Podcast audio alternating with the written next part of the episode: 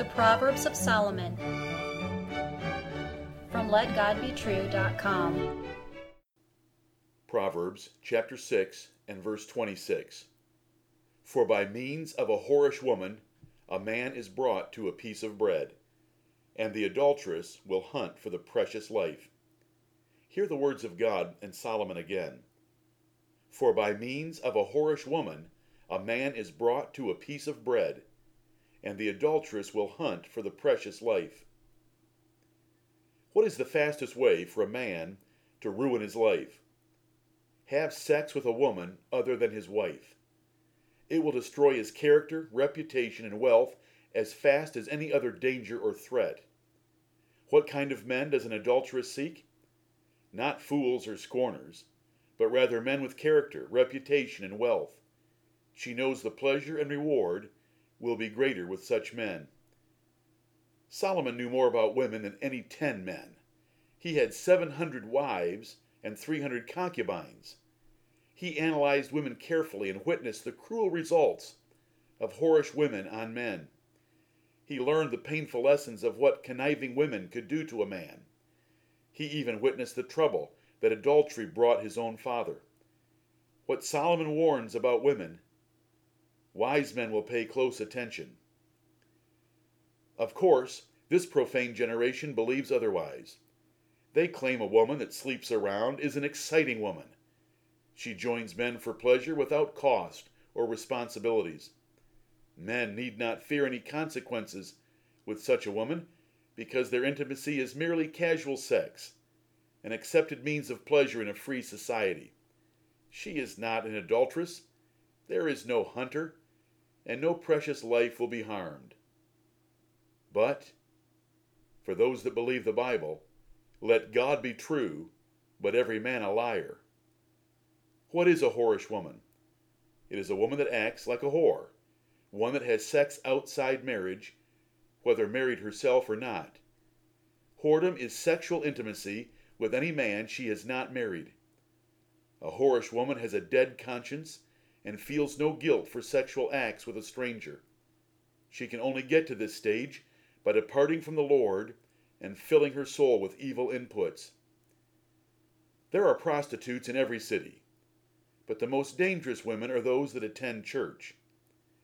These adulteresses create temptations far beyond the street sluts of city slums.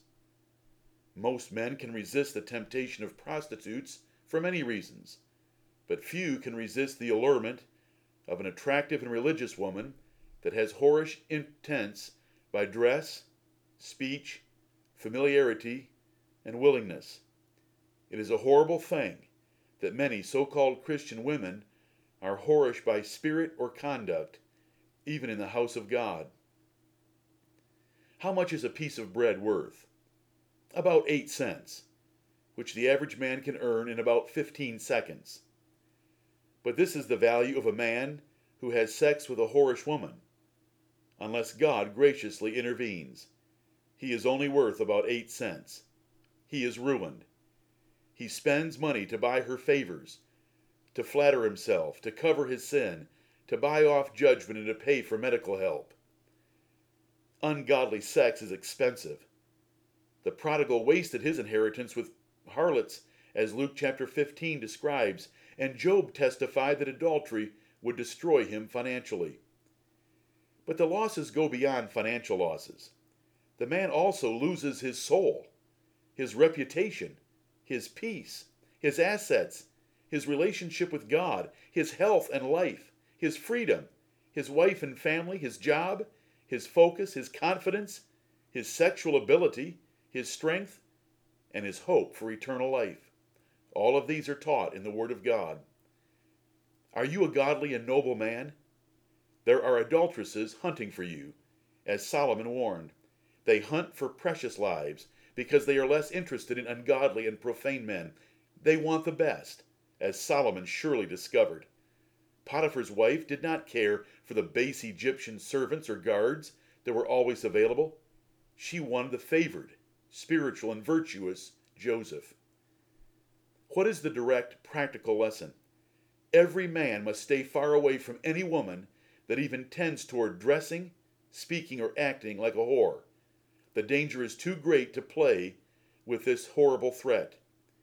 He must recognize that adulteresses will be hunting for him, and he must take any and all precautions, no matter how costly or painful they might be. Jesus would describe it as plucking out your right eye or cutting off your right hand. What are the warning signs?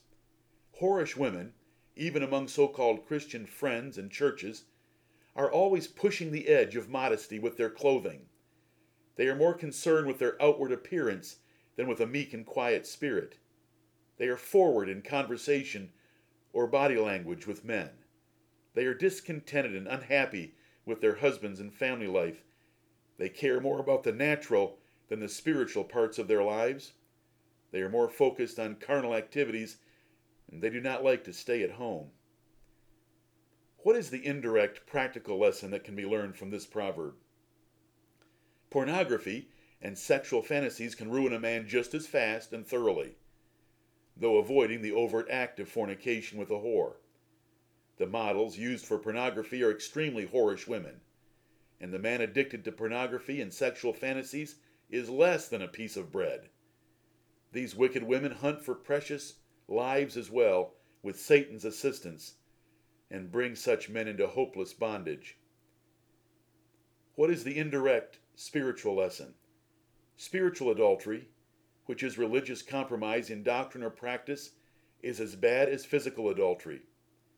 False religion, especially Roman Catholicism, is the whorish woman of spiritual adultery, as described in the first six verses of Revelation 17.